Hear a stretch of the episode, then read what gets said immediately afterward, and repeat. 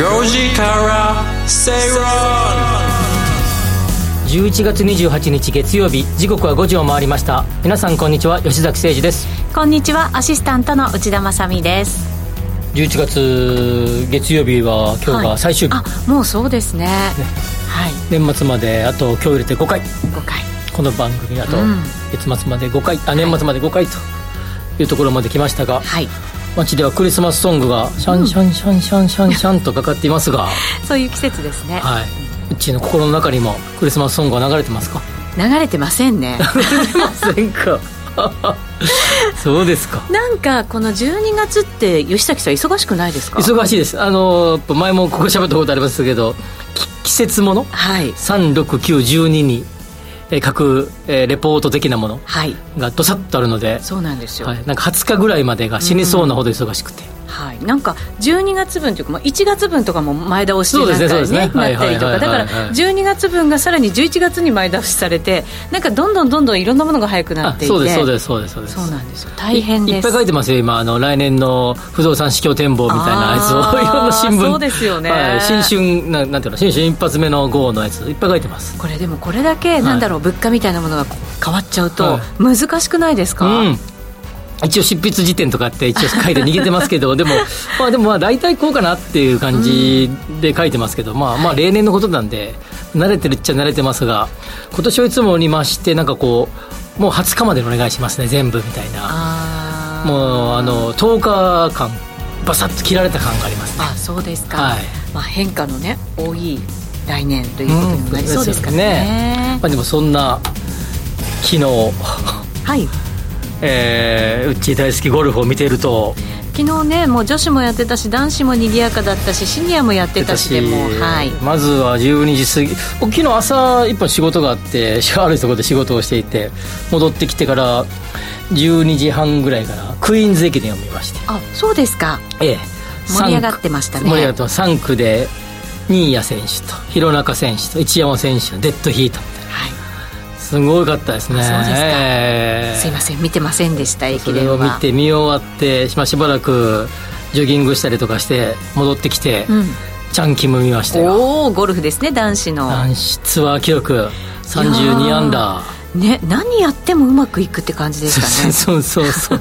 大体待って。8アンダーとか9アンダーとかだけど32アンダーって2桁の時ってえ日本語で言うんかいと思いました。なんか私初めて聞いた気がします。よ32アンダー。言いにくみたいな。そうですよね、えー、いやツアー記録ですもんね。ツアー記録です、ね、そうですよね。もうあのよよせ、えーと、セカンドショットを打てば ピンそば3メートル以内につけ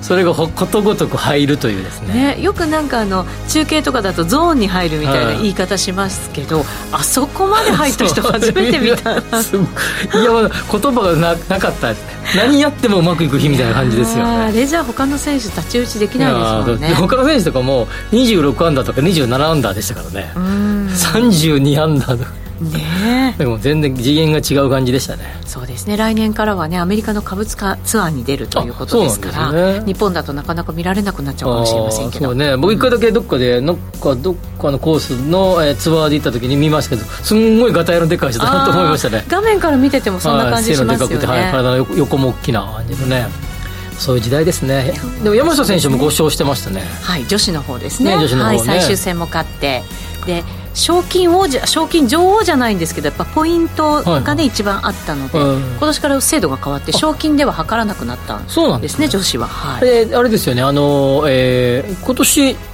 デビューイヤー？あ2年目、えー、と2年目です、ね、2年目。すごいね、はい、なんかどんどん女子は若年齢化していきますよね。いや本当そうですね。またスイングがねみんなやっぱり海外とも戦っててちゃんとしたなんか海外のコーチとかつけてますから、うん、そうするとやっぱりスイングが違いますもんね。そうですか、前半好調だった西郷どんがね。はいびっくりしました35オーバー、はい、こっちは？ツアーワースト記録。ねチャンキムみたいな人もいれば 最後姉さんみたいな方もツアーのワースト記録ですそうなんです、ね、なんか切なかったですね。で前半すごくよくってあ5勝ぐらいしてましたもんね、はい、そうなんですよね。だから調子崩すとやっぱりなかなかね。ゴルフはねメンタルのスポーツだなと思いましたね、うん、本当そうですね、はい、まあそんな感じで進めていきましょうはい。そうです。スポーツ番組かっていう感じになってましたけど 今日はですねツイッターでメッセージ募集するテーマ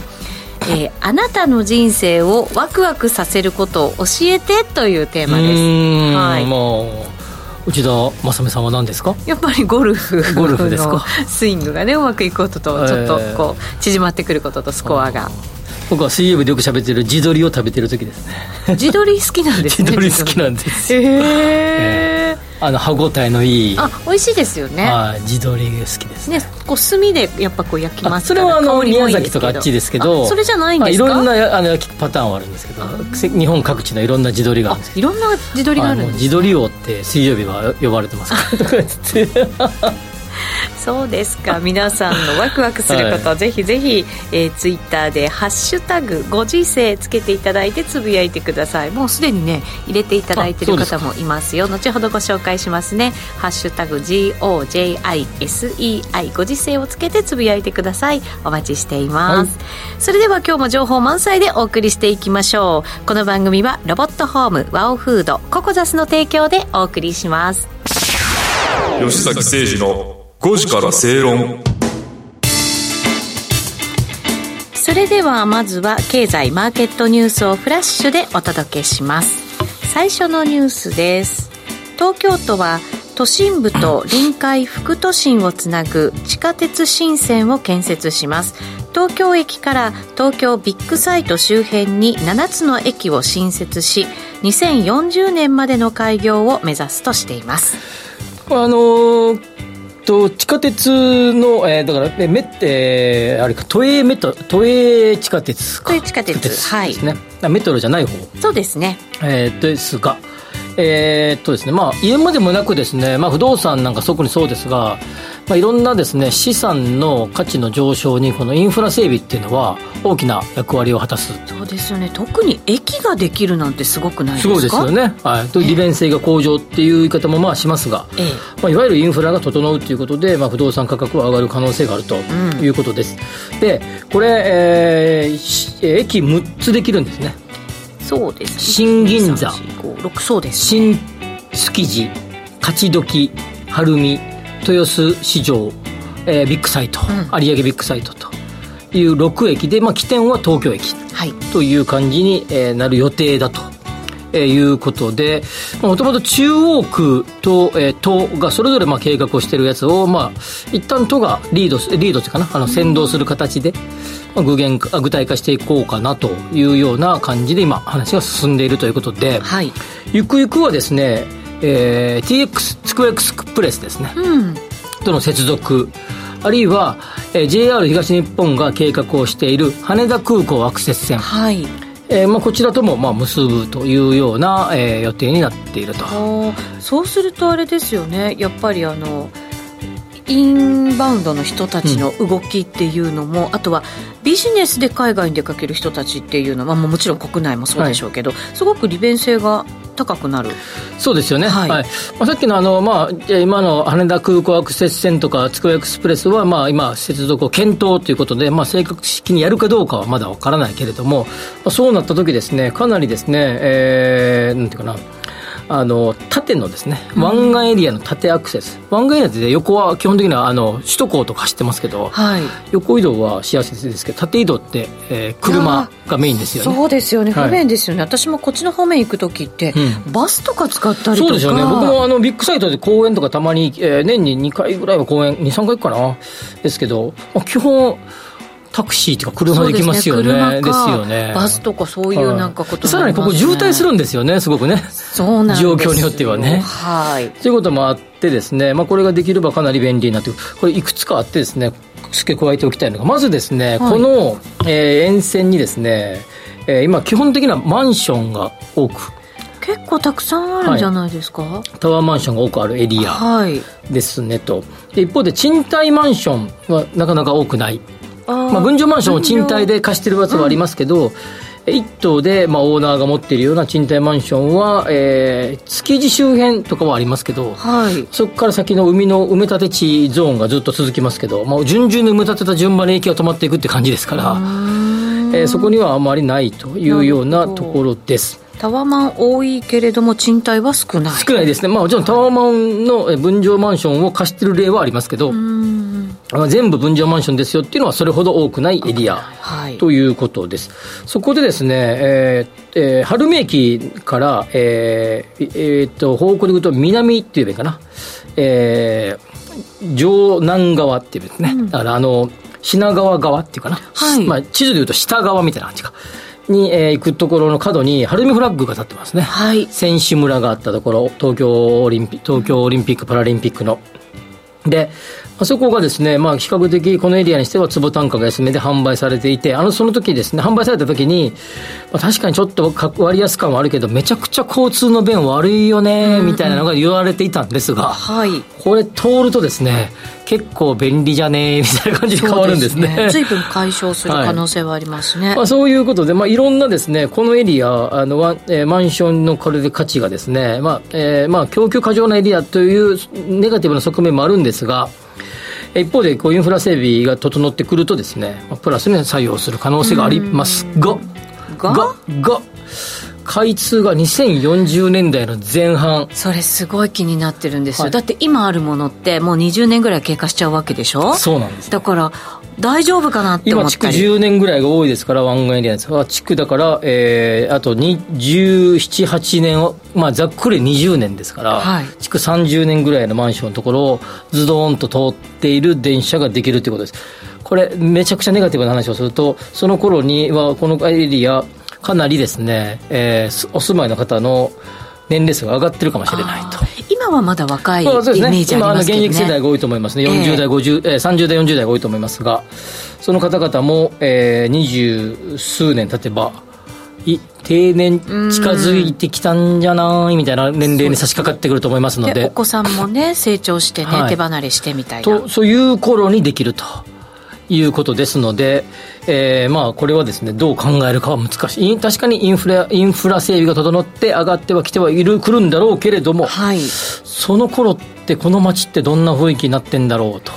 そうですよね、はい、だって人口はもちろんあの全体では減っていくわけじゃないですか、はい、日本全体で、はい、で高齢化もさらに進んでて、ってなりますよね、まあ、ピークのちょっと手前ぐらいですからね、まあ、一番、まあ、ざっくりピークぐらいか。高齢化のいうこと、今から20年ですから、えー、でいわゆる、えー、段階の世代、22、3、4年の方々が90代になった時ですから。はいいう時にできるっていうことで、これは、あの、その、両側面から見ていかなければいけない。まあ、単純に考えればプラスですが、その頃、ここのエリアにどんな人が住んでんだろう考えるとですね、ちょっとどうかなという感じはしますね。作る意味があったのかなかったのかっていうそれはあるのはあると思います大丈夫ですか？あるのはあると思いますが、えー、ただどれぐらい影響があるのかなってプラスのという感じは思いますね。でも高齢化進むとこういうね交通手段が増えるってことはいいことだったりもしますし、ね、ですがでもあれですよ。基本的にじゃあ例えばフリーパスとか党が出すかもしれないですからね。そうするとそれこれって赤字路線じゃね？みたいな。なるほど地方でもね結構赤字路線ってありますからね。はい、からね。それが東京の中でももしかしたら。高齢者ばっかり住んでる街にだけしか行かない電車かもしれないです。羽田まで行かなかったら。まあ、今結ぶ結ぼうとしてますけれども、計画頓挫して若い町なんですけどね。そうですそうです。そこに注意ですね。どうなってるんでしょうか、はい、それでは次行きましょう。10月に政府の観光促進策全国旅行支援が始まるなど外出や行楽需要が高まり小売や外食の売上が伸びています。10月の外食売上高外食売上高は初めて新型コロナウイルス感染拡大前の水準を上回ったということです。えー、っと前年、えー、同月比で、えー、10月でいくと約15%ぐらいプラスですが、うん。コロナ前と比べてどうなのかと、えー、見ると5.5%のプラス。はい。ということで、コロナ前よりかは良かったと。良くなったと、はい、いうことですね。まあ、これ、まあ、えー、まあ、えー、住宅とかですね、えーまあ、耐久消費財じゃありませんので、外食は比較的その、まあ、日常で消費するものですから、ペントアップ需要があったのかっていうとですね、うん、まあ、そうでもないと思うんですね。まあ、常に何か食べてますからね。はい、まあそうですね。えいうことで、まあそういう意味ではですね、かなり戻ってきたなというところは言えるんじゃないかなと思いますが、はい。この間、僕11月の18、9あたり、京都いましたけど、タクシーとか全く使わなかったですね。めちゃくちゃ人いましたね、京都。それだけ賑わってる。もう、凄まじい人でしたね。ホテルとか全く取れませんとかって言ってますけど僕あのホテルあの関西実家なんで 関西泊まりましたけどすごかったですね。ホテルもやっぱり値段も高くなってるって聞きますしね、えー、まあ、そういうことで、まあ、あの10月は、えー、コンビニも、まあ、外食もすべて、まあ、最大の伸びということで、まあ、11か月連続のプラスが続いているってことなんだけど、はい、一方で言われているように、えー、人手不足なんかお店だとそのコロナ前の営業時間に戻せないっていうところ、結構ありますよね。ね。はい、早く終わっちゃう。あとホテルなんかでも全部入れないとかね、はい、あのお掃除する人がいなかったりとか。して、うんうん、まあ、そういうこともありますよということなんですが、まあ、いずれにしろこのここでのポイントはこの2019年比でプラスが出たと。えー、いうことで、これはコロナ後初です、はい、10月が。という、ここがまあ大きなミソだったと思うんで、まあ、一応その、そのご報告、あそのことを伝えたかったっていうことで、まあ、要はペンタップ需要がない中でも、結構戻ってきてる外食というようなことで、うん、さて、この後、えー、忘年会シーズンを迎える。はい、そうです、ね、もうすでに忘年会シーズン入ってる人もいる。はい。一方で、えー、新型コロナウイルスの新規感染者数は増えてきている。昨日もね東京都では1万人超えてきているという、はい、はい、そしてまあ当然、えー、街の中は、えー、以前に比べたら、えー、以前によりかは密になってきている、うん、えー、という中で、えーまあ、政府の方針的には、えー、何らかの行動制限は要請しないということなので、はい。えー、せっかくこの戻ってきた雰囲気を、えー、変なこうなんていうかなそういう要請をしてほしくないなと思うとともにですね、うん、まあえー、我々はある程度気をつけながら、えー、忘年会シーズンを迎えていかなければいけないと。いうことで僕も一応インフルエンザワクチン打っときましたけれども。私も打ってきましたよ、はい、4回目。それそれ 新型ウイルス。あそうです。インフルエンザ。インフルエンザか、はい両方やっぱり打ってですね万全の体制で、えー、年を越していただきたいというように思いますね。そうですね。確かにインフルエンザも今年ね流行るなんていう話がありますからね、はい、はい、ぜひぜひお気をつけください。それでは最後いきましょう人材を企業の資本とみなす人的資本の開示義務化に向けて金融庁が検討してきた制度の詳細が固まったということです。有価証券報告書を発行する大手企業4000社を対象とし2023年3月期決算以降のこの有価証券報告書に人材投資額や社員の満足度といった情報の記載を求めるとしています。まあ、アメリカではね、確かコロナ禍の2020年だったと思いますか、義務付けが始まったと、はい、いうことで、まあ、2020えー、1年にもですね、まあ、東証のコーポレートガバナンスコードの改定によって、まあ、一応、一応義務化されてきていると。で、これで、えー、上場企業に全体的に、えー、全部、大手、えー、大手400社に対して、えー、来年から解除してくれという要請になるということです。で、これですね、まあ、いろんな、あの、これをやるとですね、まあえー、どういう状況かを、まあえー、を公開するということですから企業とすればですねかなり、えー、従業員に対しては、まあ、いろんな意味で手厚いサポートをしていくということになります。でこれ一方で義務付けられていない義務付けられない企業、はい。まあ、要はこの4000社以外のところですね、うん、はに対しては、まあえー、公開されないわけですから、まあ、お好きにどうぞっていう言い方はおかしいかもしれませんが、まあ、労働基準法などに基づいた対応になってくると。いうところちょっと差が出てくる可能性があるね。あそうですね。確かに、ね、はい、こういう企業はものすごくなんかこう従業員に優しい育休がどうのこうのとかですね。女性管理職がうんぬんかんぬんとかですねえーまあ、いろんな男女の賃金がうんぬんかんとか、まあ、結構かなり厳格にこれを開示してくれということですから、うん、状況を。一方でじゃあ中小企業はどうなるのと、はい、いうことでこの差が出てくる。でこれがですね進めば進むほどですね、えー、働きたい方々がこういう会社に行きたがるようになるね。いやそうなんですよね、ね。うん。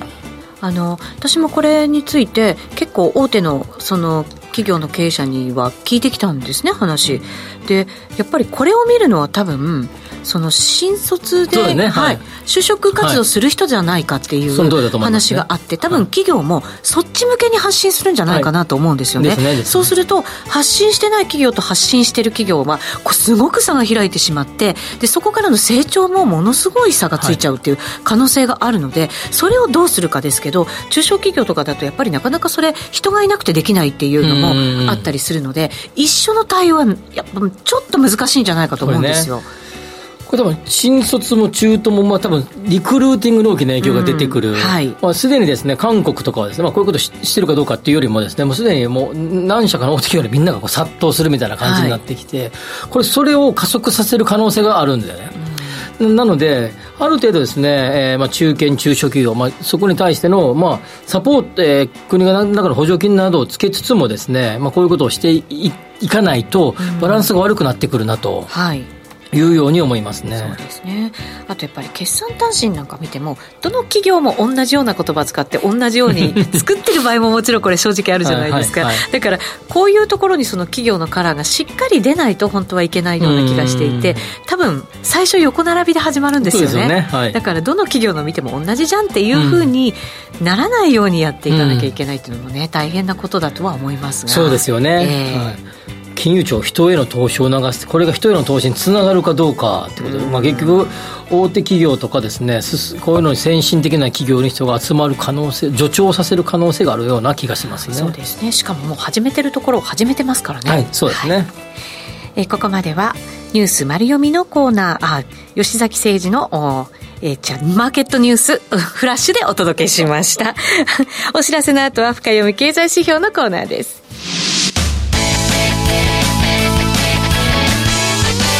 坂誠二の5時から正論。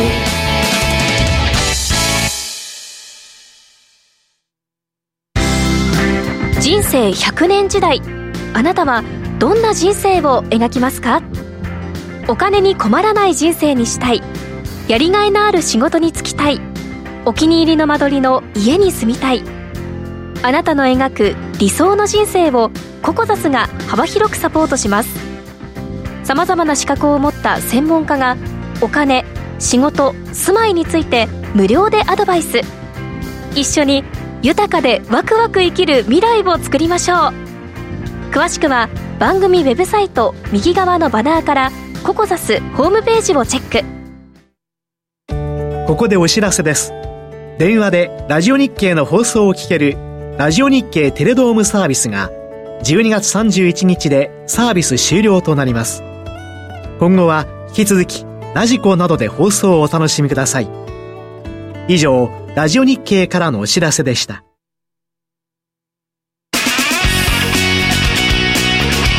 吉崎誠二の5時から正論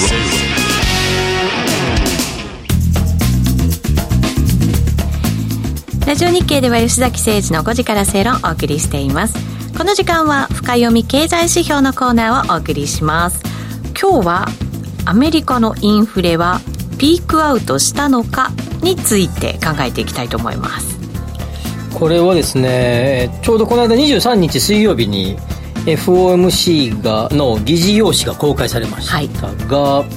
まあ、その中で、えー、まず、えー、FOMC が開催された11月1日2日。で、うん、その終わった後のえー、あ パウエル議長パウエル議長の出てこないですね、はい、ラガルドさんとパウエルさんがどうしてもごっちゃになってしまう。パウエル、はい、パウエル議長が会見の中で、まあ、金融引き締め姿勢を、まあ、続けると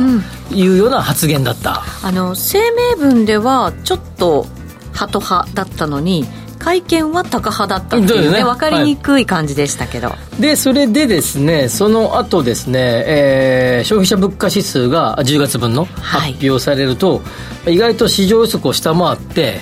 俺意外と低いじゃん、うん、みたいな感じになりですね。ちょっとマーケットも荒れましたよと、はい、円高に触れましたよという中でえー、で、えー、今回議事要旨が公開されて、まあ、どんな会合内発言があったのというふうに、えー、注目を集めていた、はい、とすると、まあ、利上げペースを落とすことなく、てえー、が、まあ、なんていうかな、まあ、若干落としてもいいんじゃね？みたいな、え発言が結構あったよと、はい、いうことで、まあ、それを見た、えー、市場関係者は次のですね12月13、14に開かれる FOMC は0.5%の利上げなんじゃないかなと、うん、多くの人が予測して、えー、予測し始めたとい。うのが、はい、ここまでの事実関係ですね。そうですね、はいで、この後ですね、えー、いろいろですね、1日には10月分の個人消費支出物価指数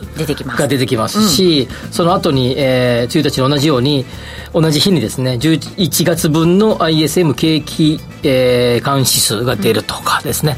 うん、いろんなあの非製造業のやつも出たり、結構雇用統計も2日には出たりとかですね、そうですね。前半にずらずらずら出るんですね。出てきます。それの数字を見てですね、大方決められるんでしょうけれどもですね、えー、僕はですね、あの、ご承知の通り不動産とか住宅分野を専門としているので、そちら側の見方ではどうなのか。を気になる。っていう、えー、アプローチ、別アプローチをしてみようかなと思うんですが、はい。CPI のですね、まあ、寄与度を示す、えー、まあ、それぞれ寄与度ですね、割合を見ると、住宅家賃っていうのは、大体30から30ちょっとぐらい。大きいんですよね。大きいんですよねアメリカ、えー、まあ、日本もうちょっと少ないと言われてます。がアメリカの CPI の中では結構大きなウェイトを占めていると。い。うことで、まあ、3分のざっくり3分の1あるわけですから、はい、まあ、そこが上がったり下がったりするとかなり影響があると。いうところで、うん、えー、とアメリカの住宅価格。価格が、えー、なんていうか変化するとその後にですね家賃も変化してきますので、うんうん、まず価格の状況になるか最初価格いく、ね、最初価格はい。そうすると、えー、ケースシラー住宅価格指数、うん、これがですね明日出ますが、はい、で10%、10点ちょっと、8とか7とか、はい、10.7とか10.8ぐらいの予測になってますが、うん、で前回のですね、8月分、今回9月分が出るんですけど、はい、8月分が13.1%のプラス。7月分が16.1のプラスということで、まあ、今回予想通りだとしたら16.1、13.1、10.8とですねどんどん上昇率は減ってきている。そうですね、はい、一方で前月比を見るとですね8月はマイナス0.9%ということでもうすでに前月比ではマイナスになってきていると。そうすると、まあ、ケースシラーの方で見るとピークアウトしてるかもよ。してるよっていう感じですね、うん、はい、これ20都市全体平均です。それ以外のですね全米住宅価格指数を見てもですね下がってきている。前月比では、はいあとですね、えジローっていうですね、えー、中古物件の、まあ、スーモとか、ああいうサイトみたいなもんですが、はい、えーとまあ、他にもいろんなここはやってますけど、えー、の指数なんかを見ていてもですね、えー、これがですね、えー、すすでに下がってきているということで、で、大体ですね、この、えー、それぞれの数字からざっくり1年弱遅れぐらいで、えー、CPI、まあ、賃料に影響が出るんじゃないかなとなるほど、はい、いうふうに言われているので、ええ、下がってき始めたのはな、えー、7月8月あたりなのでちょうど1年経てばそのあたりに来るということですが、はい、アメリカのですね CPI の賃料のこう、まあ、なんていうかなあのアンケートアンケート調査の家庭アンケート調査の中で見ると、家賃ってそんなに日々日々変わらないですよね、変わらないです。ですよね。はい。あの先月どうでした？内田さん。家賃いかがでした？と。先々 あのいかがですか？と。毎月聞かれてもですねいや変わんないよと。変わんないですよ。ので一応、えー、なんか僕が僕が調べたところと6か月ごとに家賃はこうチェックしていると。いうふうにいくとなのでここにですねタイムラグがあるね。はい6か月間。出てきますよね。ガーンと下がる可能性があるということでそうするとですね他のですね賃料がどう動いているかを見た方が良いということになります、はい、だとすそれを見るとですね賃料はすでにですね22年のですねあ賃料インデックスですよ、うん、これはですね次郎が出している賃料インデックス。インデックスはい、はい、次郎オブザードレントインデックスっていうのがあるんです、これを見るとですねもう22年の途中ぐらいから下がってきてるんであそうなんですね、はい、じゃあそっちもピークアウトしたかも。してかもという感じなんですね、ええ、ただ一方で CPI の中でレント、えー、賃料家賃ですね。はまだプラスになってる。7%台のプラスになってる、はい、ということでまだはっきりと出て大体大体1年前後というふうに言われてますので、そうすると20 3年の早ければ春頃。あ春頃？早ければ。遅くても、まえー、夏な、えー、夏休みが始まる頃には CPI のレント部分は下がると思います、はい、家賃部分は。そうですね。それ以外はいろいろ状況わからないですよ。家賃部分は下がる。さらに、はい、ほぼこれほぼほぼ過去もそうなってますので過去の例はリーマンショックとか見てもそうなってるのでこの連これが出始めてざっくり1年ですからそうすると2月、えーとね、4月ぐらいから下がってきてるのでこのレント指数が。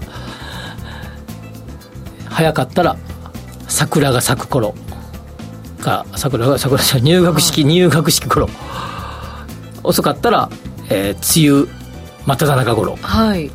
えー、CPI の家賃部分は下がると思います。おなるほど、まあ、でもね随分それ影響を与えそうですよね、はい、全体の数字にもね。3分の1ありますからね。そうですよね。ざっくり。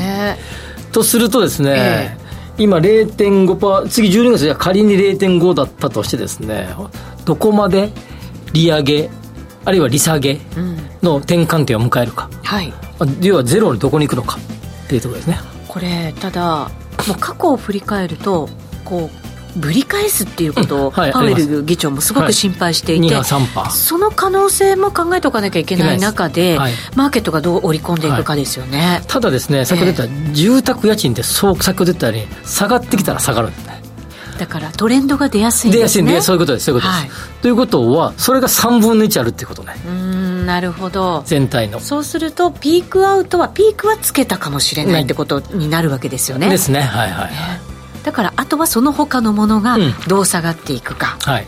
どうまあ下がってまあ落ち着いていくかいくか。まあ、どうも一つの目安はまあ、えーねえー、年度変わりあたり？4月あたり、はい、か梅雨頃あたり、それが一つの目安なんじゃないかなというように思いますので。その連投インデックスの下げ方っていうのはどうなんですか？過去を見るとちょっと大きめに落ちてるとかそれともちょっと実はそんなに速くないんだよってあります？実今回ですねめちゃくちゃ勢いよく上がったんですよ、はい、21年の21年度1年間かけて、ええ、で、えーまあ、その上がる勢いの半分ぐらいのペースで落ちてる感じですかね上がる勢いの半分ぐらいのペースで落ちてる。じゃあそれほど急落って感じでは上がる勢いがすごかった。だって、えー、っとインデックスインデックスそのもののアップダウンを見るとですね、うん、えー、2%4% って感じで倍々ゲームで上がりましたからね。なるほど、はい、じゃあじわじわ落ち着いていくいく。っていう感じですかねそれがですねね23年の、まあ、春、はい、春後ろの方の春か早めの夏か。うんそんな感じ。なるほど。でもこれはほぼほぼほぼほぼほぼそうなるでしょうね。ほぼがいっぱいつきましたけど、はい、まあまあ地震度合い85%ぐらい。お高いですね。これは大体そうなるんですよね。はい。でさっきの住宅価格も下がってきてるでしょはい、はい、もう大方そうなるとおみんなが予測してるんじゃないですかねでこのインデックスはあまり日本では言う人がエコノミストでも使う人少ないです初めて私も聞きました、はい、ぜひあの参考にされたらいいんじゃないかなと、うん、まあ、でもあの日本語はないですけど。英語しかないですけど。参考されたら。チャートとか出てくれてると分かりやすいですけど、ね、出てます、はい、うん、ただ住宅価格そのものじゃどうか、はい、今今の CPI の話はもう2023年初頭ぐらい。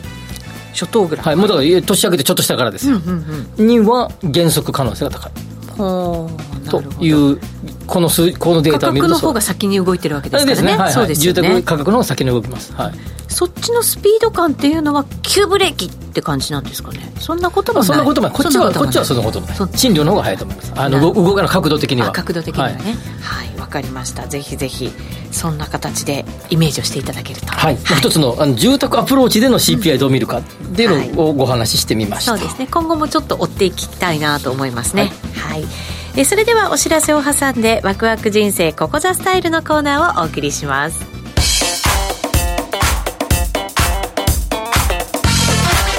吉崎誠二の5時からスペイロン。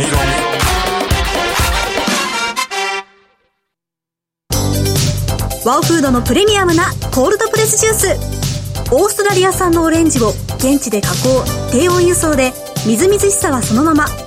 絞りたてのようなすっきりとした味わいです。飲み終わったらそのままゴミ箱へ。ラベルもリサイクルできるので剥がす手間はかかりません。冷蔵庫にあると嬉しいこの一本。地球と体が喜ぶ未来をつくる。バオフード。お聞きの放送はラジオ日経です。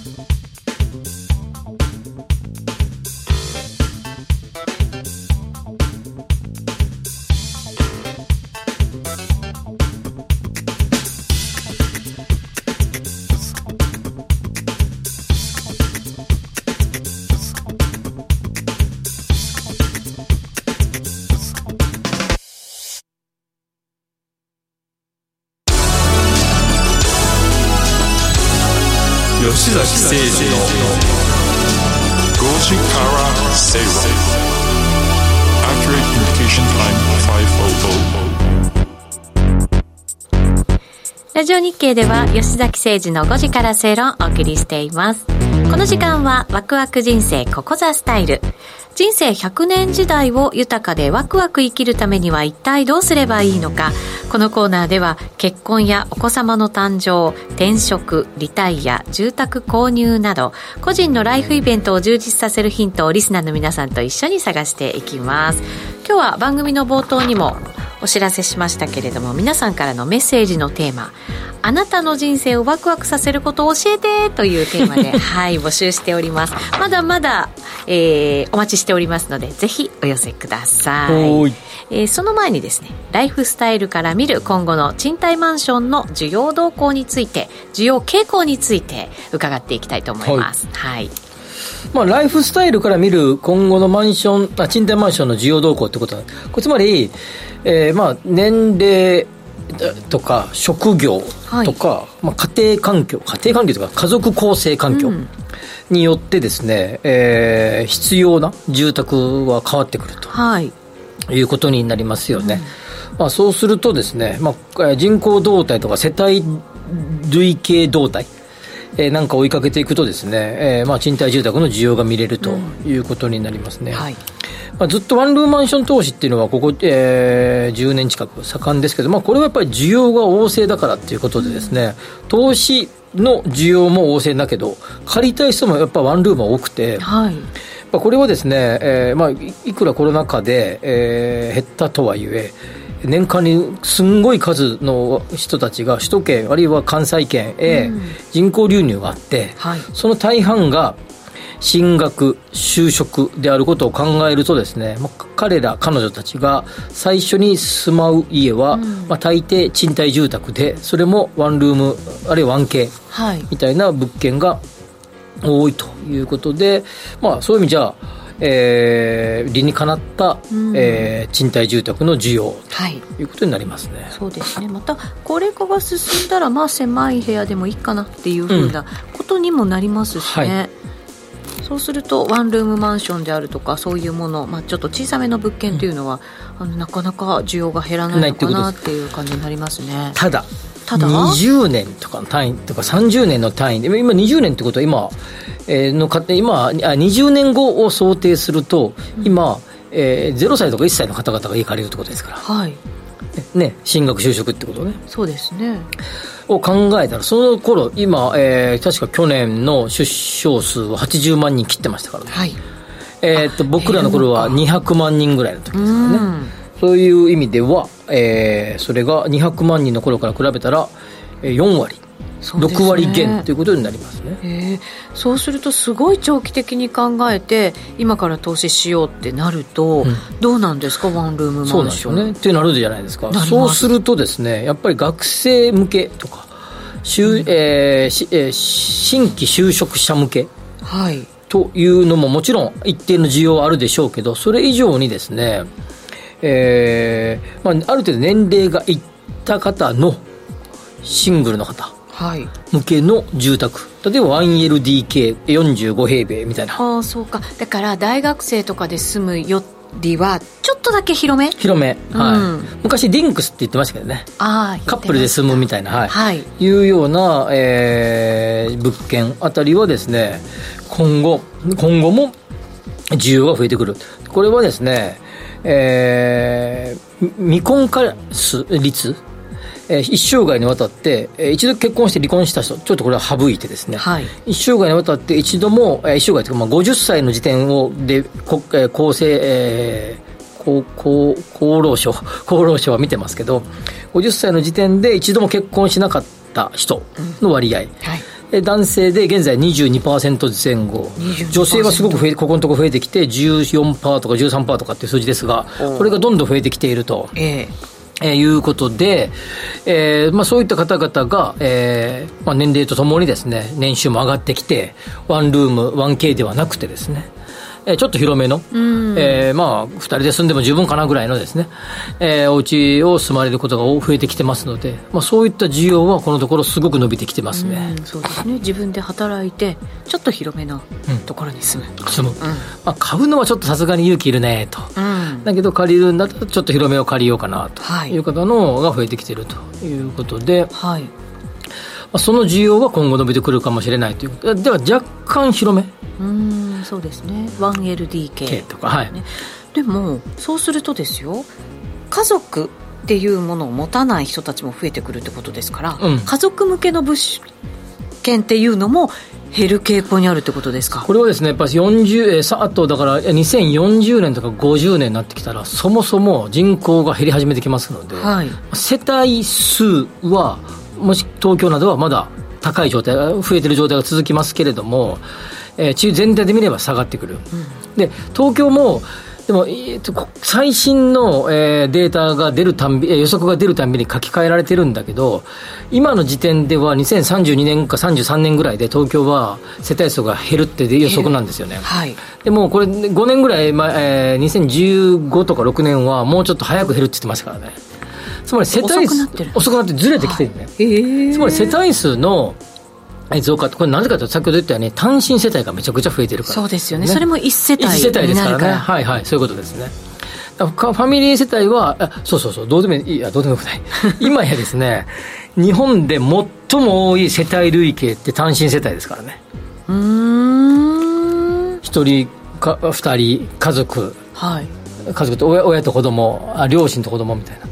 どのパターンが人が一番多いかっていうと圧倒的に一人暮らしの人がいるのが多いですから、はい、はい、それがメインですからね。37%とか8%いますからね。あそんなにいるんですね、はい、20数パーですからねファミリーは。まあ、つまりですね 今の日本のメインは一人で住んでる人ですから。そうですよね。で今後もその流れはあまり変わらないかもしれないこれはおそらくですね、えー、2040とか50までは変わらない。変わらない。はい。とすると、その方々がどんどん、えー、高齢化していくとですね、高齢者向けの単身住宅。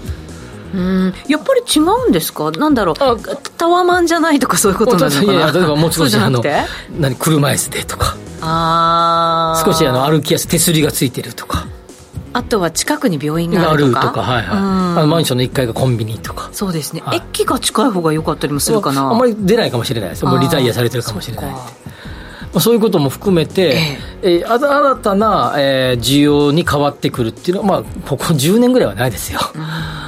まあ、20さっきあの何だっけ、えー、臨海新新線、はい、できる。2040年。あの頃の話ね。はい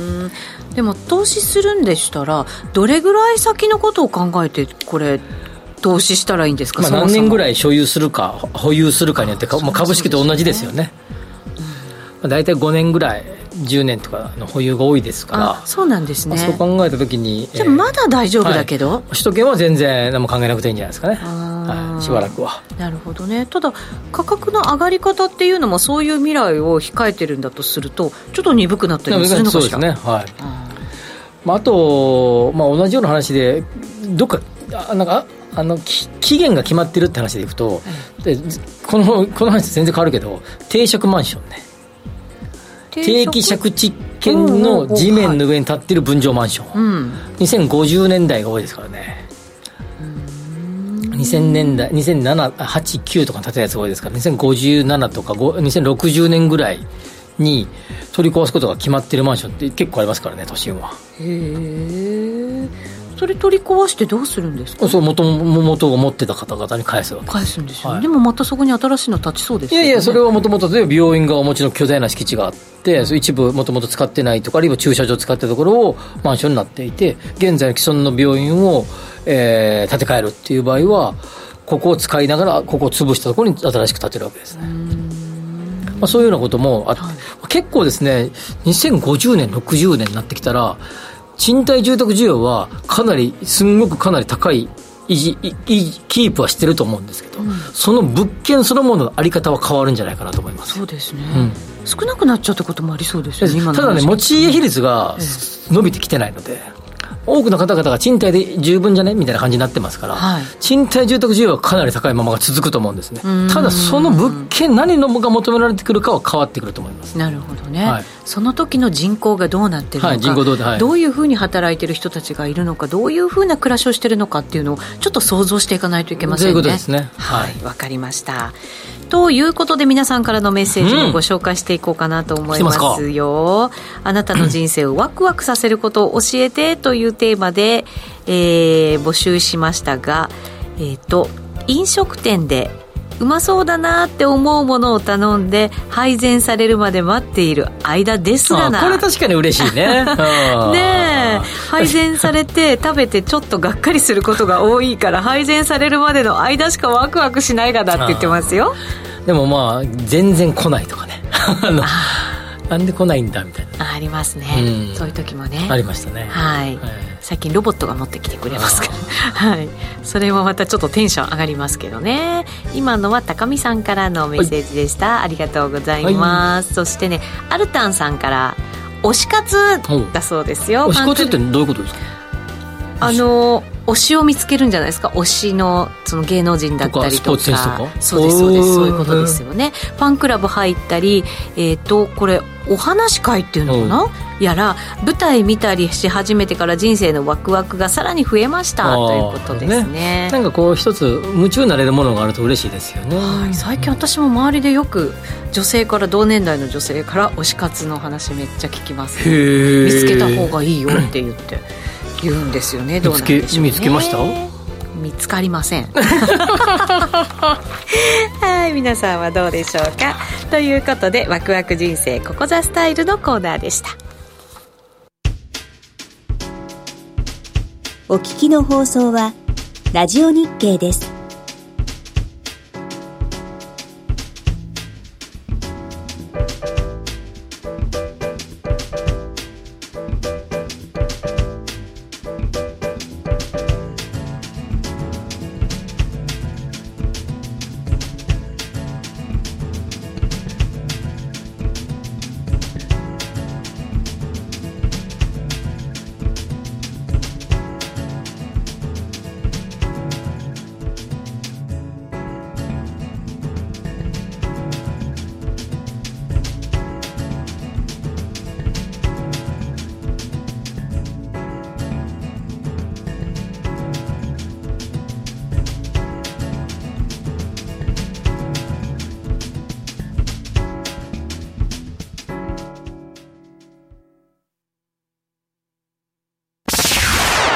崎誠二の5時から正論。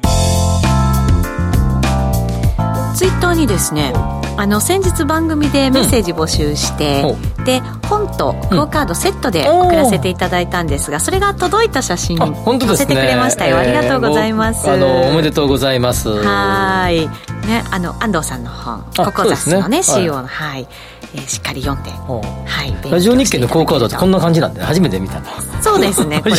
はい。かわいいね意外ラニーがね。そうかそうかそうかラニーはキャラクターなんだね。そうですそうです。で、ラッピングなんかされてるこう柄なのでプレゼント4って感じがしますけどね。いいですねこれね。かわいいですね。はい届いた方々。おめでとうございます、おめでとうございます。ありがとうございました。ありがとうございますさてそろそろお別れの時間です。ロボットホームワオフードココザスの提供でお送りしました。ここまでのお相手は吉崎誠二と内田まさでした。明日も夕方5時にラジオ日経でお会いしましょう